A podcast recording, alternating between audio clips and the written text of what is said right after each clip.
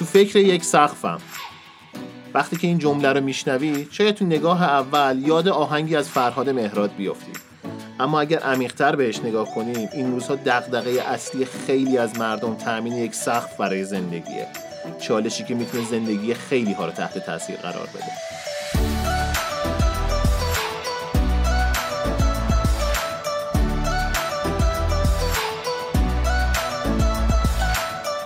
سلام. من جعفر تکبیری هستم و اینجا 16 همین اپیزود از سامان کسته اپیزودی که با مشارکت بانک سامان در حال ضبطه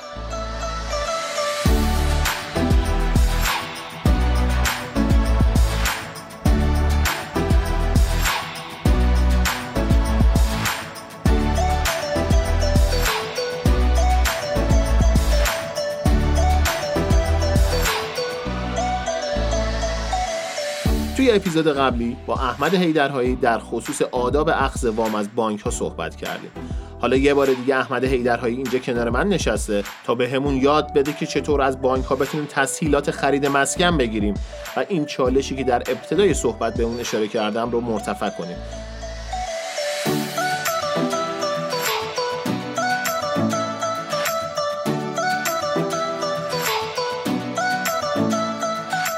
احمد به این اپیزود خوش اومدی. سلام. جعفر جان ممنونم که منو دعوت کردین.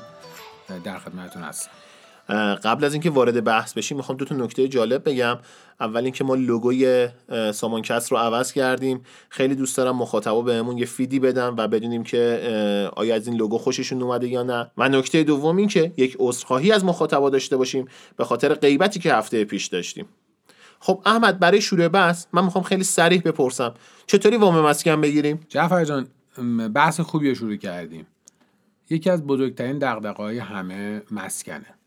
اگر که ما یک خونه برای زندگی داشته باشیم اکثر مشکلاتمون مرتفع خواهد شد و بعد می‌تونیم با درآمدهایی که داریم امرار معاش بکنیم و بقیه مسائل رو حل کنیم. چون بزرگترین هزینه زندگی هزینه مسکن است.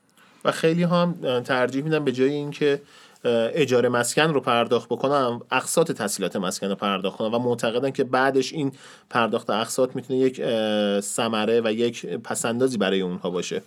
بله دقیقا.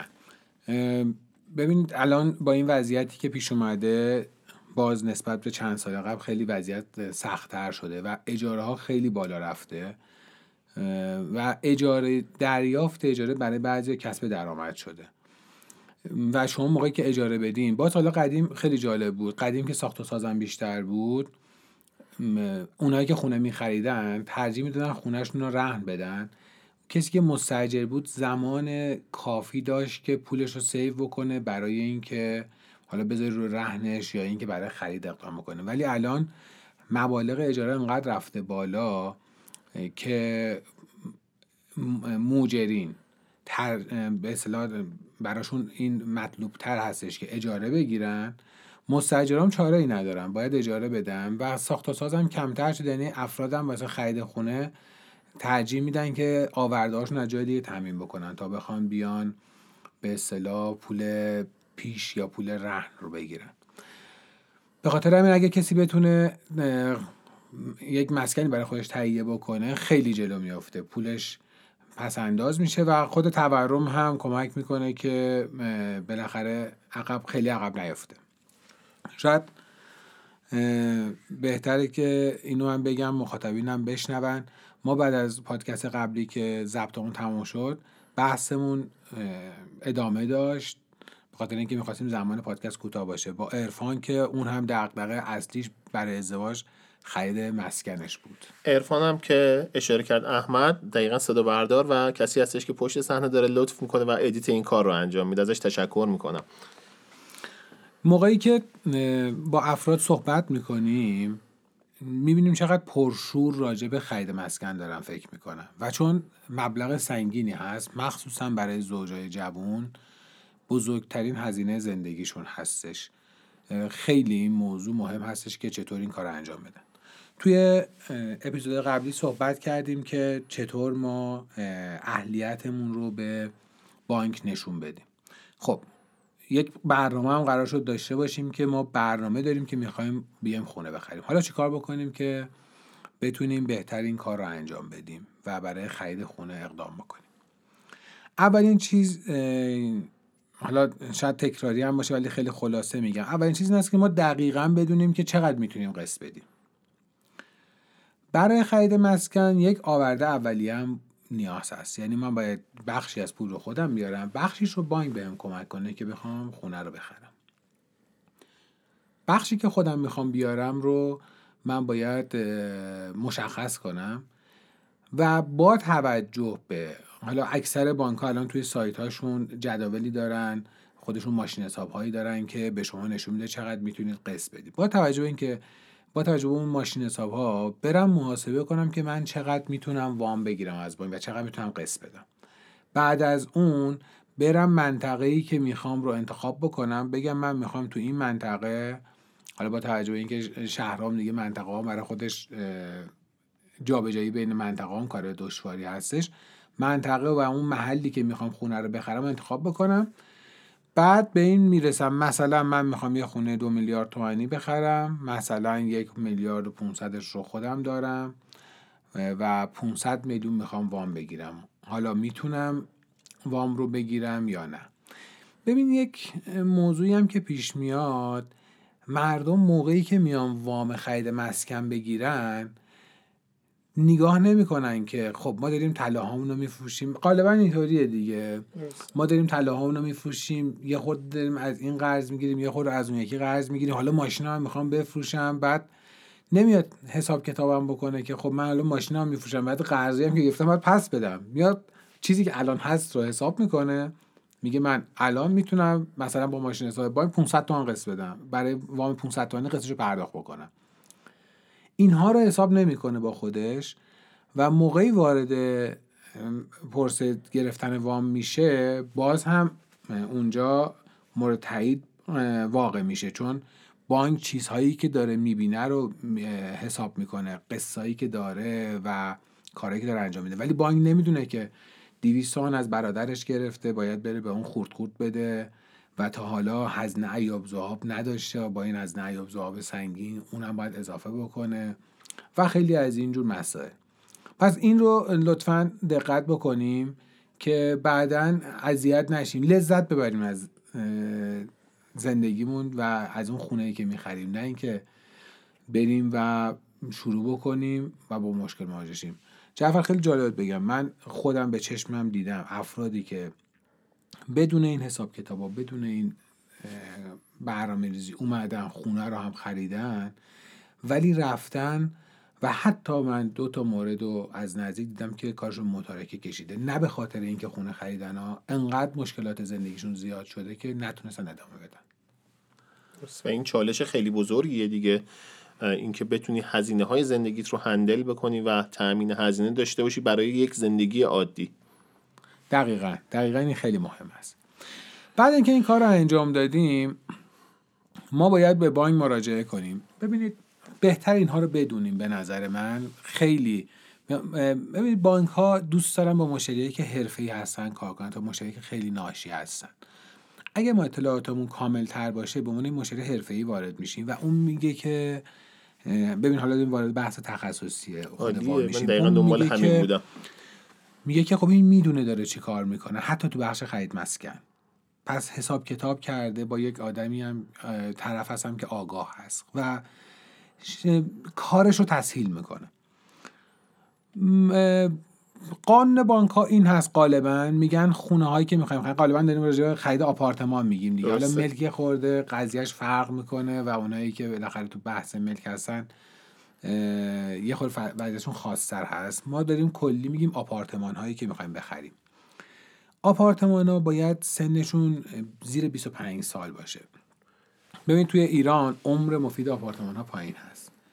خود شما می‌خواین خرید کنید یه بار نگاه کنید میرین اول آپارتمان نوساز می‌بینید میگه خب من پولم به این نمی‌رسه. بعد میرین مرحله بعدی یه آپارتمان 7 ساله می‌بینی. می باشه حالا یه دستی سر گوشش می‌کشم میرم توی میشینم. به این نتیجه می‌رسیم که آپارتمانی که می‌خوایم بگیریم باید سنش پایین باشه و بانک ها هم به این دلیل که ممکنه مطالباتشون معوق بشه و مجبور به فروش آپارتمان بشن میان آپارتمان هایی رو به اصطلاح قبول می‌کنن که زیر 25 سال باشه. اصطلاحا بانک ها میگن آپارتمان باید سهل البی باشه یعنی هر زمان که خاصی بفروشی راحت به فروش بره. جعفر واقعیت اینه که ما اگر که تجربه خرید خونه نداشته باشیم خود بانک موقع داریم خونه رو می‌خریم. بانک که می‌خواد کارشناسی کنه مهندسینی که میان کارشناسی بکنن به ما این رو میرسونه که خونه که خریدیم خوب هست یا نه. بعضی میان اعتراض می‌کنن میگن آقا من این خونه رو خریدم مثلا دو میلیارد تومن. چرا بانک یک میلیارد برای من ارزش گذاری کرده؟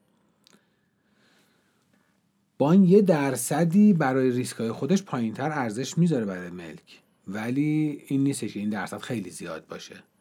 شاید خونه ای که خریدی خونه خوبی نبوده باشه. خود این کمک می‌کنه که انتخابت انتخاب خوبی باشه. پس بعد از اینکه ما این کارها رو انجام دادیم و بانکمون داریم باش کار می‌کنیم و انتخاب کردیم که چقدر می‌تونیم خونه بگیریم میریم به بانکی که باش کار می‌کنیم و بهش میگیم میگیم من تو این منطقه می‌خوام یه همچین خونه بخرم. ببینید این رو هم باید توجه بکنیم. ما یا باید منزلمون یا محل کارمون جوری باشه که دوباره می‌خوایم به اصطلاح خونه جدید بخریم یا می‌خوایم کار بکنیم به بانک نزدیک باشه. یعنی من نمی‌تونم بیام مثلا تو تهران پارس هستم برم غرب تهران اونجا یه بانکی حسابی باز کنم بخوام واسه خرید خونه اونجا اقدام بکنم. به خاطر منطقه بندی اینا رو من دارم میگم نه اینکه بگم نه اگر این شرایط نداشته نمیشه. ولی این کار تو تسهیل می‌کنه. موقع وارد بانک میشی میگه خب تو چرا اصلا از اونجا اومدی؟ اولین دیدی که پیدا می‌کنه میگه شاید اونجا تلاشش کرده و این مشکل داره. یعنی همون اول یه point منفی تو پروندت ثبت میشه. بهتر ما تو محلی که داریم زندگی می‌کنیم یا کار می‌کنیم بریم. وارد میشی میگی چرا اینجا اومدی؟ میگه خب من اینجا محل کارم هستش می‌خوام بگیرم. چرا اینجا اومدی؟ من خوب خونم اینجا از قبلش میرم. بعد از اینکه خونه رو انتخاب کردیم میریم بانک و مدارک خونه رو کامل باید به بانک ارائه بدیم. این نکته هم خیلی مهم هست. موقعی که ما داریم موبایل نامه خونه رو می نویسیم باید قبلش با بانک هماهنگ کرده باشیم. بعضیا میرن بانک میگن که من می‌خوام این خونه رو من این قرارداد رو نوشتم انقدر وام می‌خوام. خب بانک نمی‌تونه براش کاری بکنه. شاید شرش نداشته باشه. شما قرار اولیت رو می‌ذارید. خونه رو می‌بینید میپسندید. قرار توی املاک می‌ذارید. میاد به بانک میگی من یه همچین خونه ای گرفتم. بهتون یه مشاوره ببین اول باید ما اینو بدونیم و به این دید برسیم که بانک اول از همه مشاور ماست. مشاور مالی ماست. چون ما می‌خوایم ازش پول بگیریم. میریم با بانکمون صحبت می‌کنیم. میگیم ما یه خونه با این مشخصات داریم می‌خریم. بانک می‌تونه به ما یک مشاوره بده که احتمال اینکه این خونه در رهن ما بره و بهتون تسهیلات بدم یا اینکه در رهن نره و بهتون تسهیلات ندم چقدر هست. بهتره که به این شکل بریم جلو. استرسمون هم کمتر شه و در معامله قطعا ما قویتر عمل خواهیم کرد. پس با بانک مشورت می‌کنیم. بعد سر قرارداد باید دفتر خونه ای که بانک می‌خواد ملک شما رو در رهن ببره رو مشخص کنیم. قبلش با بانک چک کردیم میگه بنویسید مثلا دفتر شماره X و البته بعضی از املاکی ها من دیدم که می نویسن منوط به مشخص کردن دفتر اسناد رسمی توسط بانک. اون هم میشه. ولی خب موقعی شما همون اول مشخص بکنید ببینید معاملات یه جوری شده الان مثل قدیم نیست. قدیم حرف می‌زدن مردم عمل می‌کردن. معاملات جوری شده که چرا سری که درد نمی‌کنه دستمال ببندید درسته. توی قرارداد می نویسیم همان روز اول. خیلی با این مشکل مواجه میشن که میگن آقا به من گفته فلان دفتر خونه باید بیای. شما میگی این دفتر خونه بیا. چرا چالش ایجاد بکنیم؟ یه جوونی که داره میره خونه می‌خره خودش به اندازه کافی دغدغه و استرس های مختلف داره. چه یه استرس اضافه کنیم؟ اگر که این رو بدونیم خب بهمون خیلی کمک خواهد کرد. بعد از اون تو قرارداد باز اینها خیلی نکات کلیدی هست. باز باید ما مشخص کنیم که مبالغ رو به چه شکلی پرداخت می‌کنیم و اسناد و مدارک خونه رو حتما تو موبایل ناممون قید کنیم. اسناد و مدارک خونه رو من می‌خوام به بانک ارائه بدم. شما موظف اینها رو ارائه بدی. بعضیا میان میگن نه من نمیدم اسنادم. خونه رو خریدی خودت می‌دونی. من با وامت کار ندارم. یعنی شما در همون ابتدا باید قید کنی. آقا من می‌خوام از فلان بانک فلان شبه تحصیلات بگیرم. این اسناد و مدارک رو باید به من بدی. حالا میدی نمایندت میاره به خودم میدی هر جوری که اونجا به توافق می‌رسیم. بعد از اینکه قراردادتون منعقد شد خود قرارداد اون مبایی نامه هست و سند پایان کار خیلی مهم هست. چون شما می‌خوای سند بزنی باید خونتون پایان کار داشته باشه. بنچاق بنچاقی که حالا با اون شخص دارین. مدارک شناسایی شناسایی کارت ملی فروشنده و قبوز. همه قبضا رو باید بیاریم به بانک بدین. و یه پرانتز باز کنم. الان که دیگه قبضم ارسال نمیشه اونا رو باید چیکار بکنیم؟ شما می‌تونید اون پیام هایی که داره اون قبض ها رو اون اطلاعاتش رو بگیریم به بانک. شماره پرونده هایی که بله، در بله. خصوص هر اشتراکی وجود بله. داره. چون ممکن مثلا خونه که شما می‌خرین مثلا بخشیشو بخشی از قبضا رو مستجر حالا مستجر داشته باشه. بعد شما به دردسر میافتی. مثلا میای میگه که من چقدر پرسه وامم طولانی شد. بعد مثلا یه روز میری میگه سند آوردم. من سند آوردم من می‌خوام وامم بگیرم. خب آقا شما پایان کار نداری. بعد شما قرار گذاشتی مثلا یک ماه بعد من می‌خوام بیام این خونه رو به نام بزنم. میریم قرار دفتر خونه گذاشتیم پایان کار نداری. پایان کارت ممکنه 25 روز بعد آماده شه. دیگه بانک نمی‌تونه کاری واسط بکنه. درست. بهتره تو قراردادمون بنویسیم. آقا به شرط اینکه این مدارک رو میدیم. پایان کار اوکیه. همه اینها مورد تایید هست. من در فلان تاریخ میام دفتر خونه.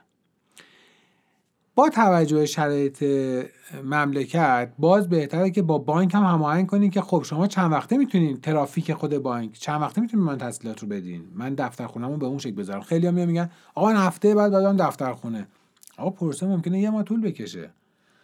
ممکنه یه بانکی خیلی شلوغ باشه یا اینکه اخیرا هم جلو تسهیلات خیلی بانک ها بستن. ممکنه که اصلا پرسه خود طولانی تر از یه ماه بشه.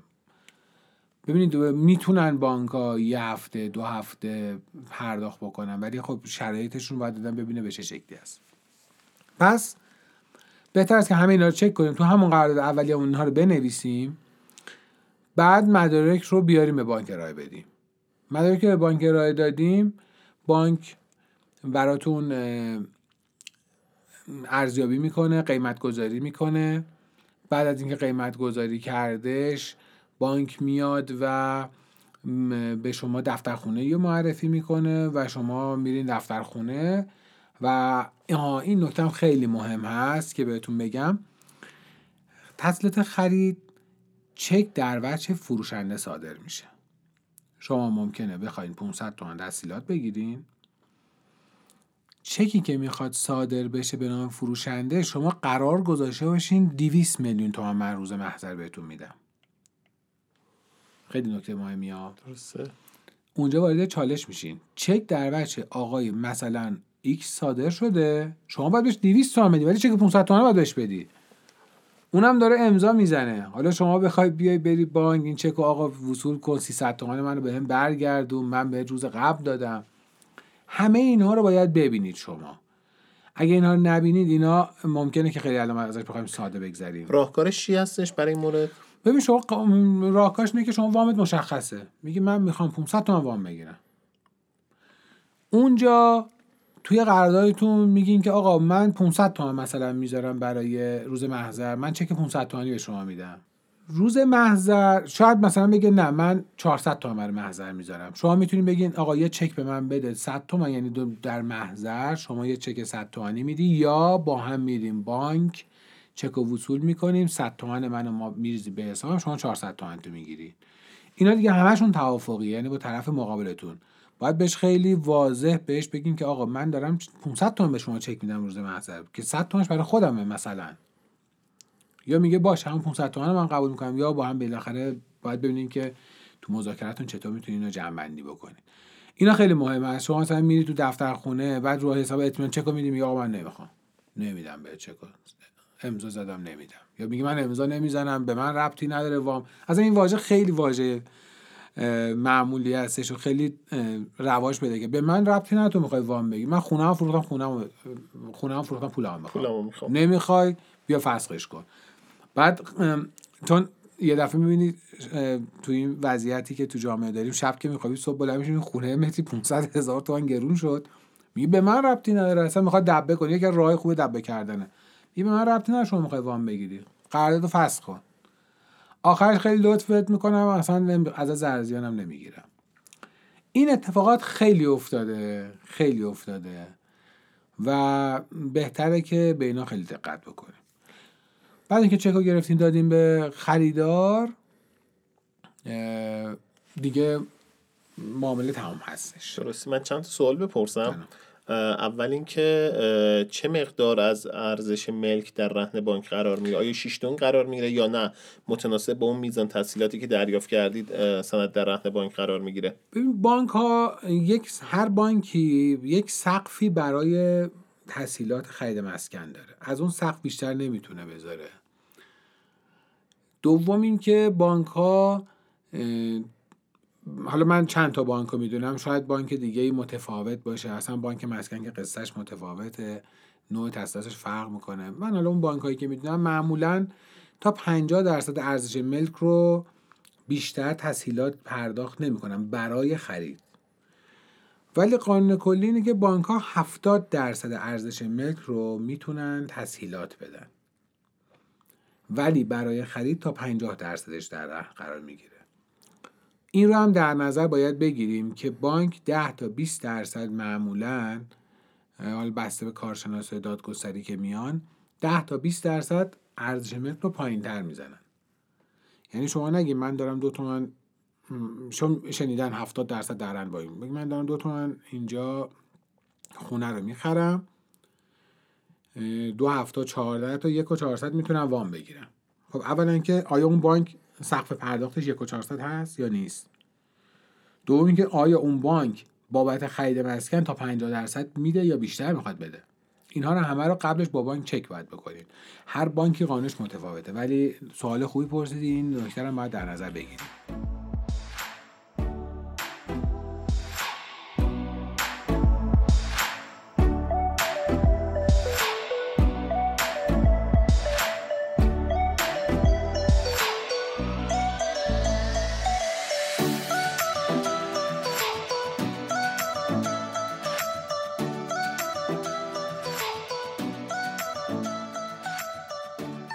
سوال بعدیم این هستش که یه دعوایی که بین خریدار و فروشنده وجود داره در خصوص هزینه های دفترخونه و دفتر اسناد رسمی است. این هزینه ها با توجه به اینکه حالا قرار هست سند رهنی صادر بشه برای وام گیرنده اینها هزینه‌اش به چه صورت تقسیم میشه؟ ببینید دفترخونه دو تا قرارداد موقع شما آپارتمان می‌خواین دو تا قرارداد باید منعقد بکنین دیگه تو دفترخونه. یکی قرارداد قطعیه که خونه رو دارین خرید و فروش می‌کنین. معمولا پنجاه پنجاه پرداخت می‌کنن ولی خب باز می‌تونن با هم توافق بکنن.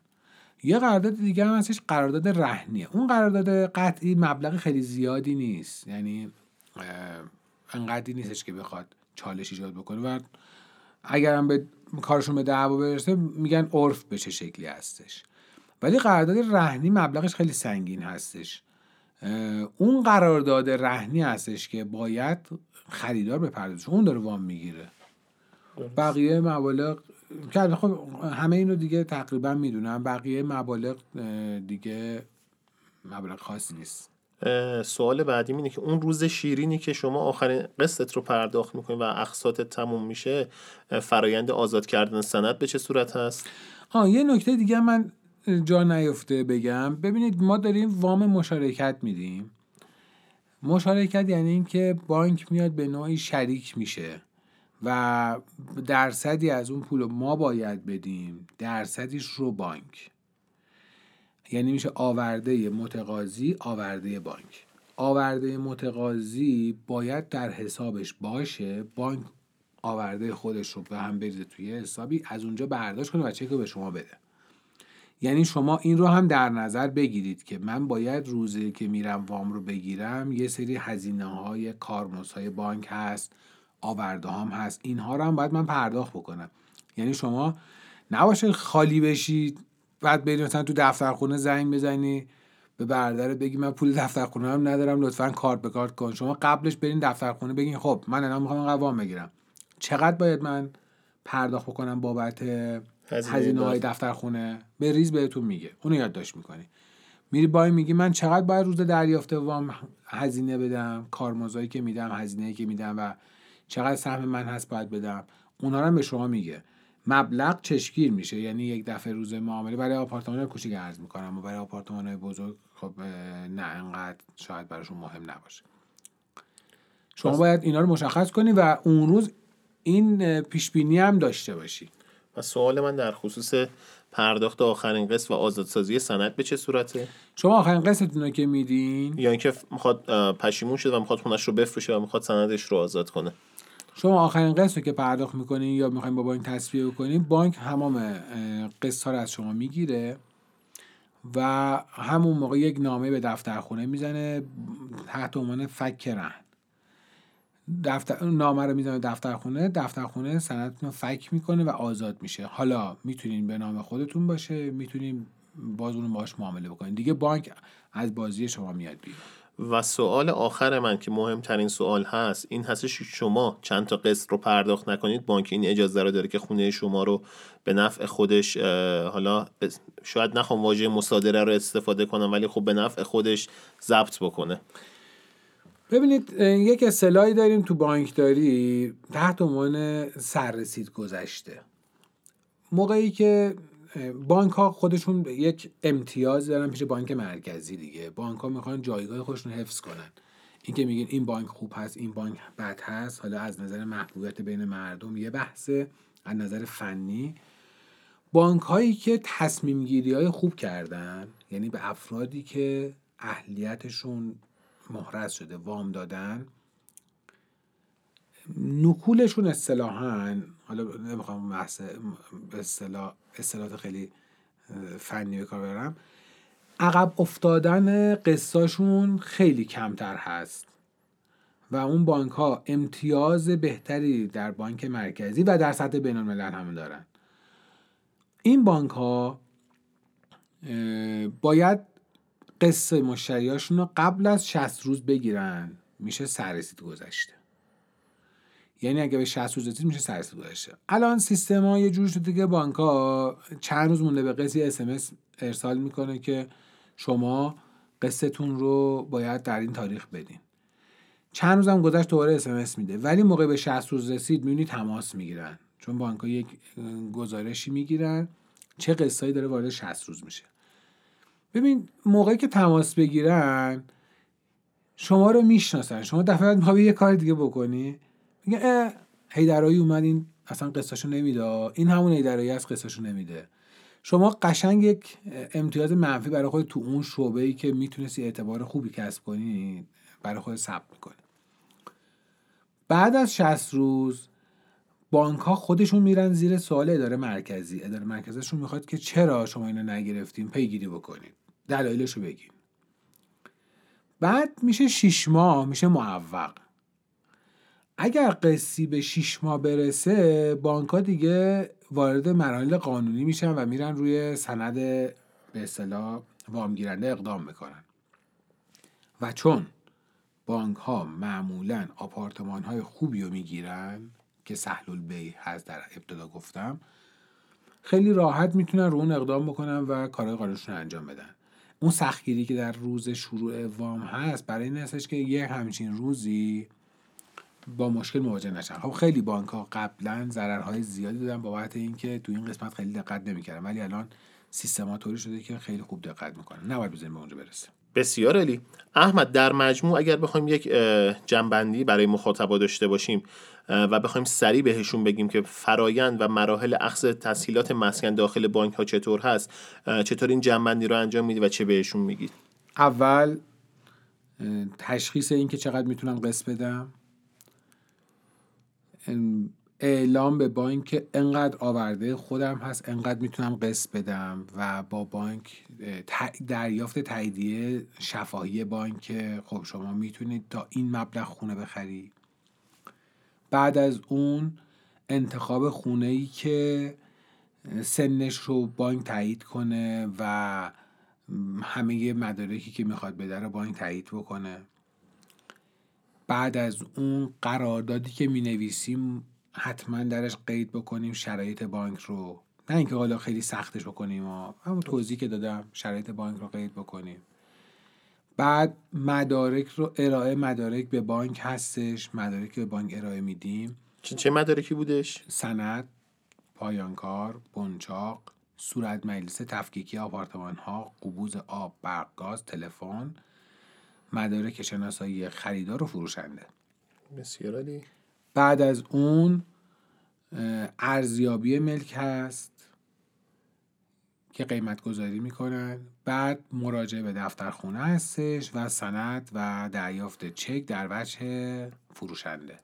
و یه نکته هم گفتی که حتما در موقع عقد قرارداد ذکر بشه که چه میزان قرار هست. تحصیلات گرفته میشه تا در روز محضر و روز دفترخونه دچار مشکل برای گرفتن الباقی چک بانک نشه. دقیقا دقیقا.